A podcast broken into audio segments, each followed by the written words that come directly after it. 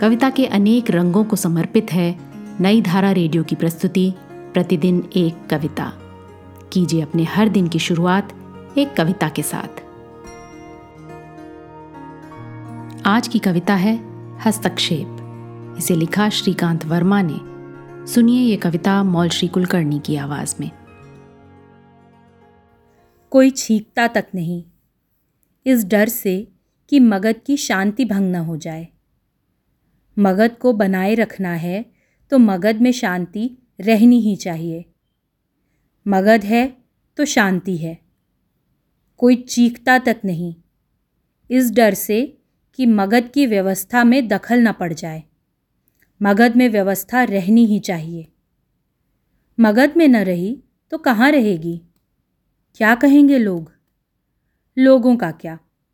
लोग तो ये भी कहते हैं, मगध अब कहने को मगध है, रहने को नहीं, कोई टोकता तक नहीं।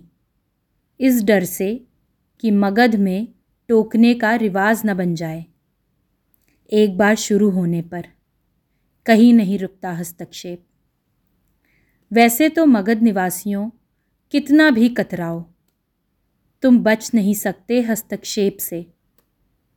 जब कोई नहीं करता, तब नगर के बीच से गुजरता हुआ मुर्दा।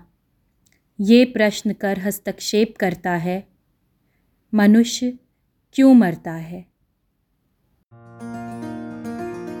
आज की कविता को आप पॉडकास्ट के शो नोट्स में पढ़ सकते हैं।